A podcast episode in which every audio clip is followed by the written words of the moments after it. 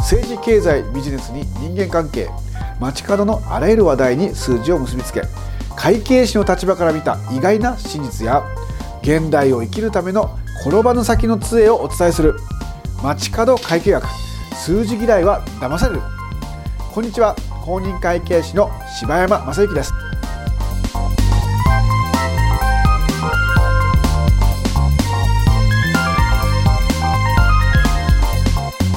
最近ビッグデータという言葉があちこちで見たり聞いたりできるようになってきました、ビッグデータという言葉を目にしない日がなかなかない。まさにビッグデータのビッグデータ状態ですね、これね。ということで、そもそもはこのビッグデータっていうのは、統計学とも深い関係があって圧倒的なその行動パターンの情報があればその人の行動パターンあるいは人の一般的な行動のプロセスが分かる。あるいはいろんな習慣とか癖とかね、さまざまな情報が圧倒的な量で分かるということで、マーケティングなどに使えるということで導入する企業が今非常に多い、つまり超便利じゃんと。場合によってはもう紙ではないかと、紙データビッグデータみたいな、紙ってペーパーじゃない方ですよ、ゴッドですよ、ゴッドデータみたいなね、そういうもう神様のようなですね、こう扱いを受ける、神格化されているケースがありますが、じゃあ本当に、そのビッグデータっていうのは誰が見てもすごいと、もう画期的なツールなのかというところについて、今回ちょっと柴山なりの、独自の見方というかしてみたいと思います。今回のテーマはビッグデータに振り回されないための転ばぬ先の杖という感じでお届けしたいと思いますので、よろしくお願いいたします。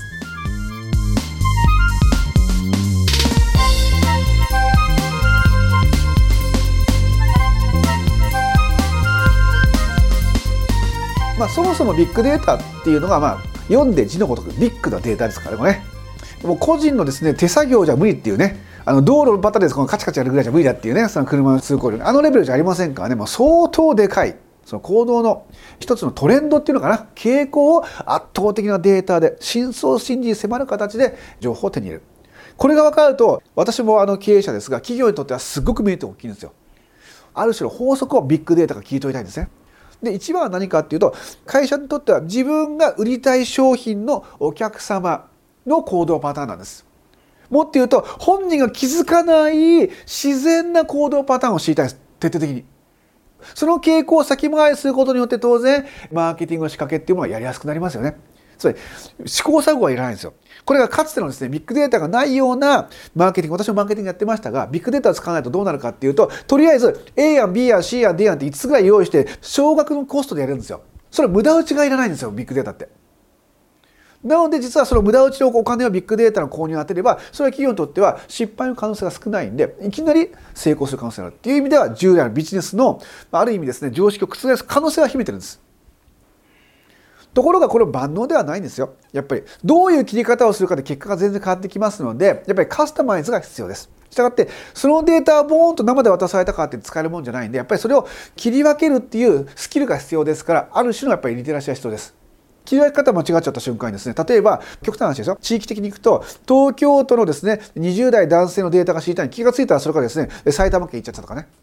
あれ学校の周辺に住んでる人とこのデータ欲しいのに、実は学校じゃなくて病院の近くだったとかね、ちょっと違っただけでも全然違ってきますからね。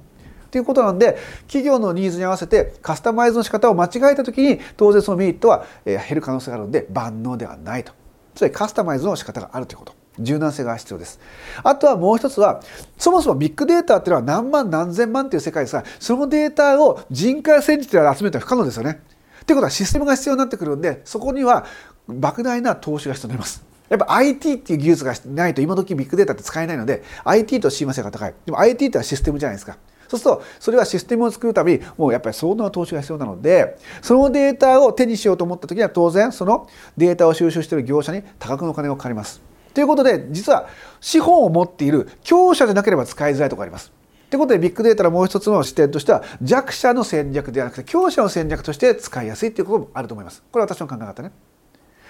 もう一つはですね、実はこれはビッグデータに限らないんだけど、例えばかつてのですねウォークマンもそうだし、 IT もそう、コンピューターもそう、パソコンもそうだけど、最初入って始める時っていうのはそれができるだけで差別化できたと。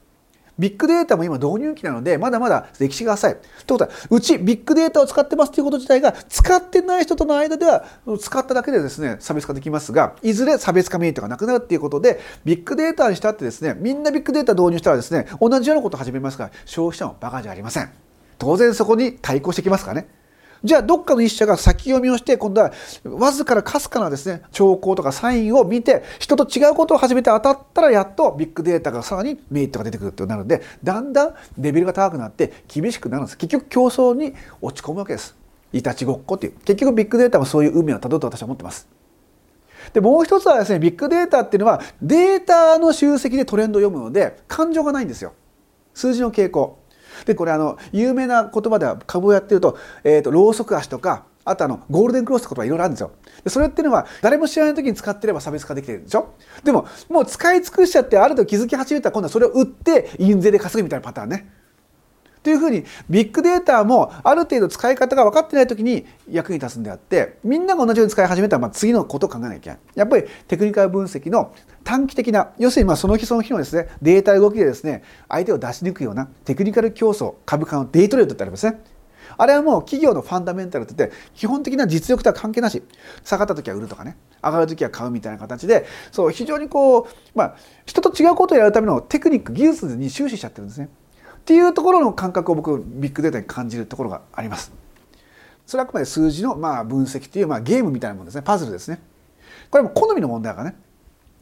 ただまあそうは言ってもですね、ビッグデータ、今先ほど申し上げました、収集するのにお金がかかるので、強者の理論かなっていう側面はもちろん企業のマーケティングよりありますが、実は私たち誰でも使えるビッグデータもあることはあるんです。例えば総務省などが発表している一般的な公の統計ってあります。あれは使えますよ、ビッグデータは。ね。あとはまあいろんなこうね、国勢調査とかあるでしょ。ああいうビッグデータはどんどんね、公共の財産ですよ。せっかく税金払ってるんだから、そういう公共のものをいっぱい使ってですね、生活に生かしましょうよ。例えば申告状況のですね、あとは滞納状況とか、それを見ただけでも景気の動向変わりますからね。そういうのを見ながら皆さん一緒に考えていきましょうということでは、実は公表されている政府などのデータというのは非常に我々が使いやすいビッグデータ、埋もれた埋蔵資産ですよ、ね、ぜひ活用しましょう。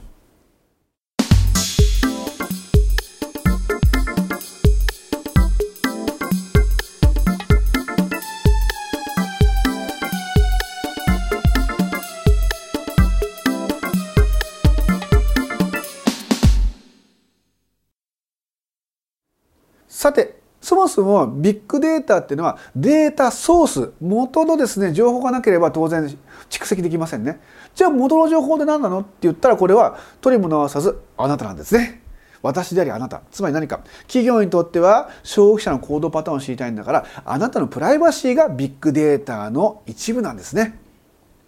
ということは、あなたのプライバシーデータ、例えばですよ、何時何分に何を買ったとか、どこで降りて何を食べたとかね、もっと言うと男性ならばですね、まあ成人向け出してありませんが、ちょっと人には言えないものを買った時にですね、それもピットがポスシステムで入っちゃってるんですよ。はい、柴山さん何時に雑誌買ったみたいなね。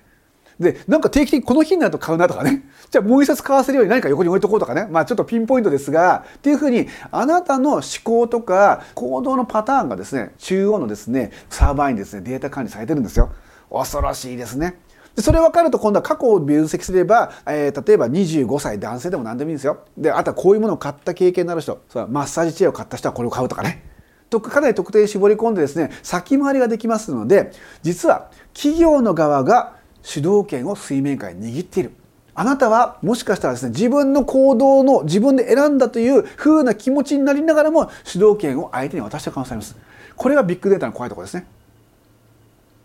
例えば、あなたが隠しておきたいことも会社に知られているかもしれませんね。ビデオもいろんなビデオがありますね。子供に見させられない18歳禁止のビデオ、もし見てしまった時にですね、しかもそれもいろんなジャンルがありますよね。どのパターンが好きかは、まあ、ちょっとこれ以上言えませんけども、あとビデオにもいろいろあるでしょ。恐怖映画、ホラー映画が好きならばホラー映画に関しておすすめが来るとかね。という形でですね、あなたの好きなもの先回りして、これもどうですか的な形でですね、来るわけです。あるいはしばらく買いに来なかった場合は、そろそろどうですかみたいな形でメールが来るとかね。私のところメール来ますよ。レンタルビデオ屋さんとかね、そういうとこが来ます。あと、私はカラオケとかも行くんで、カラオケのとこからもですね、そろそろこういうカラオケ入りましたとかね。3日行かないと来ますから、これね。余計なお世話なんだけど、そういうふうにでも、ね、見ると時々やっぱ言っちゃいますよねと私も実は主導権握られてますというふうに忘れた頃に思い出させてですね、こう購入を1割アップみたいなことをするわけですよ。これもやっぱり隠しておきたい行動パターンが相手に続けだから、そろそろこの人こういう行動をするだろうなっていう統計データから来るわけですね。ということで、あなたの主導権じゃなくて相手の都合で実はそういった働きかけが来るっていうところが実は怖いんですよ。ね。あともう一つはですね、こういう経験ありませんか？そうだな、通信講座、ユーキャンでもヒューマン科でも何でもいいですよ。そういったところで資料請求しました。なぜか他の会社からも来ちゃったとかね。っていうふうに、もしかしたらですね、あなたのデータが後ろの方で提携企業間でですね、活用されてる可能性ある。ね。ということで、ちょっと尺ですよね、これね。知らないところで、なんで俺のプライベートなんか随分活用されてるじゃんっていう。で、それに対する対価って何だろうと。実はわずかながら対価あります。つまり、なんとかポイントですね。割引とかポイント、あとは便利さ、カード作りませんかっていう便利さがあります。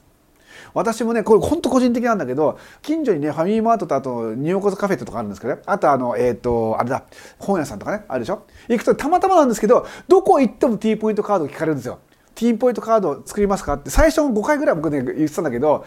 いつも会ってる店員さんだから僕の顔知ってるはずなんですよ。知ってるはずなのにまたね、知らなかった顔してですね、T ポイントカード作りますかって言ったら、もういいでしょって思うんで、もう最近はですね、答えないっていうね。それはもう相手も分かってるわけですよ。一応マニュアル通りに聞くって、やっぱ日本人って真面目だなとか思いながらね。というふうにですね、それはやっぱりT ポイントカードに限らずですよ。いろんなカードみんなそうですよ。Suicaもそうなんだけど、やはりそれはそれで利用価値がある。それによって実は売り上げがもっと上がるから、だからちょっとした割引をしてあげても、そのコストっていうのは全然回収できるんですよ。なので、私たちの立場ではわずかなポイント、ちょっとしたポイントをですね、手にすることによって、実はその裏ですごく大きなビジネスチャンスを相手に与えていると。それをどんどんどんどん拡大して、何度も何度も企業が提示してくるってことは、企業の側でうまみを実感してるんですね。ということは、あなたはどっち側でしょうと。得する側か損する側。損とは言いませんが、ささやかなポイントに対して、もしかしたらプライベートの切り売りで、失ってるとは言いませんけども、企業に得をさせてることは多いかもしれないっていう、これはあくまで一つの選択肢です。ね。最終的にでもやっぱり私はポイントがいいんだよって言ったら、それは構いません。大事なことは、知らないで選択しないことなんですよ。知っててあえてそれを選ぶならば、あなたに主導権があります。でも知らないで自分の意思でやってると言いながら、何度も何度も言われたうちに、100回言われて1回こうね、カードを申し込んじゃった。その瞬間に、その後は見えないところの水面下で主導権を握られているってことに気づいてないことは良くないと思うんですよ。それが騙されるってことになります。なので、大事なことは、知っていてあえてその選択肢を取るのか、知らずに自分が気づかずに取らされているかっていうことの、その境界に気づくことですね。ということで、知っといてポイントを使うなら OK ということです。結局は自分の意思で行動しましょうということです。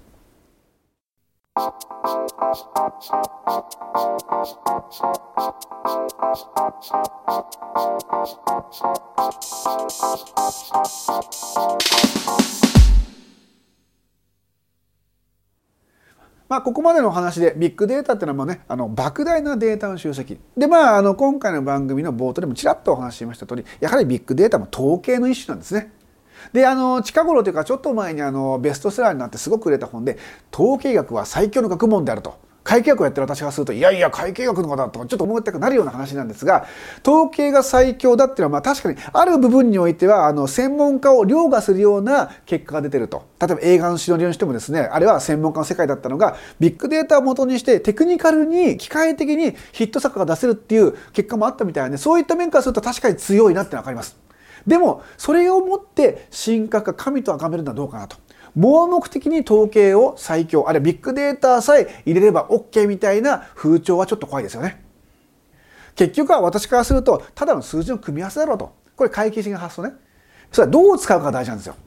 ね。じゃあビッグデータがすごい。確かにすごいの分かる。でもビッグデータはあくまでツールですから。パソコンもそうだって、いくらすごいツールがあっても、使う人が使い方が分かってないとか、リテラシー、知性が十分ないと、当然それは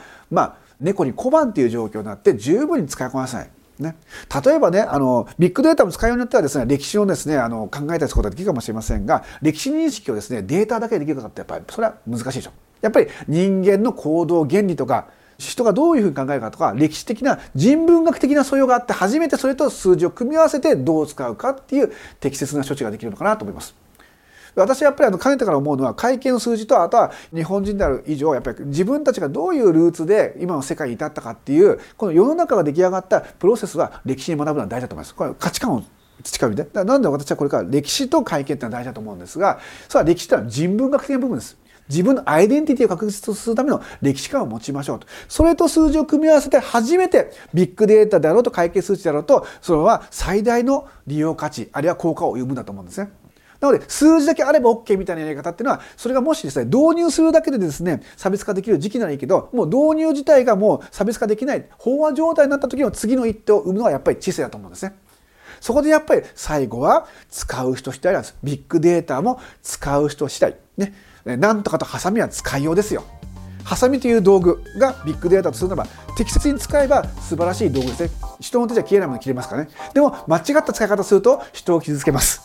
ということで、なんとかとハサミは使いよう、なんとかならないようにね、やはり日々知性を磨いて、使う側の主体性も大事だってことです。繰り返します。今は黎明期だから、導入期だから、導入自体がビッグデータの差別化ですから、これはやがてみんなが導入したら、大企業がみんな導入したら差別化できなくなります。もう当たり前になっちゃう。そしたら次の一手を考えるところで、やっと人文学的な素養とか知性の問題で差がつきます。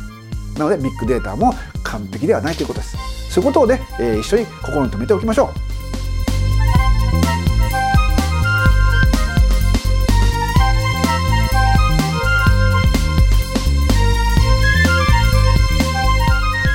今回はね、ビッグデータという素材を使っていろいろ料理しましたが、毎回柴山でやってることは基本的にはですね、やっぱり主体的な問題なんですよ。自分の知性を高めましょうとか、あとはしっかりと裏側を見ましょうとかね。実はその底辺にある根っこって結構同じことをですね、いろんな場面で言ってるということにですね、気づかれているヘビーリスナーの方もいらっしゃると思いますね。ぜひですね、ヘビーじゃない方もですね、ライトな方もですね、ぜひバックナンバーを聞いてですね、あ、柴山毎回言ってることの底辺は一貫してるなっていうことを感じていただければ、非常に私としてもこの番組をやっていて嬉しいなと思います。 http://bokikai.net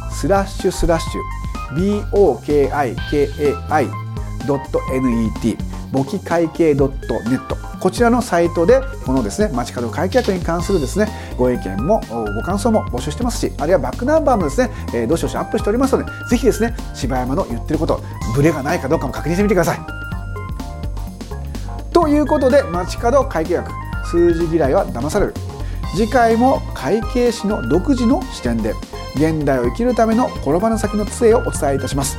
お相手は公認会計士の柴山正幸でした。ではまた次回。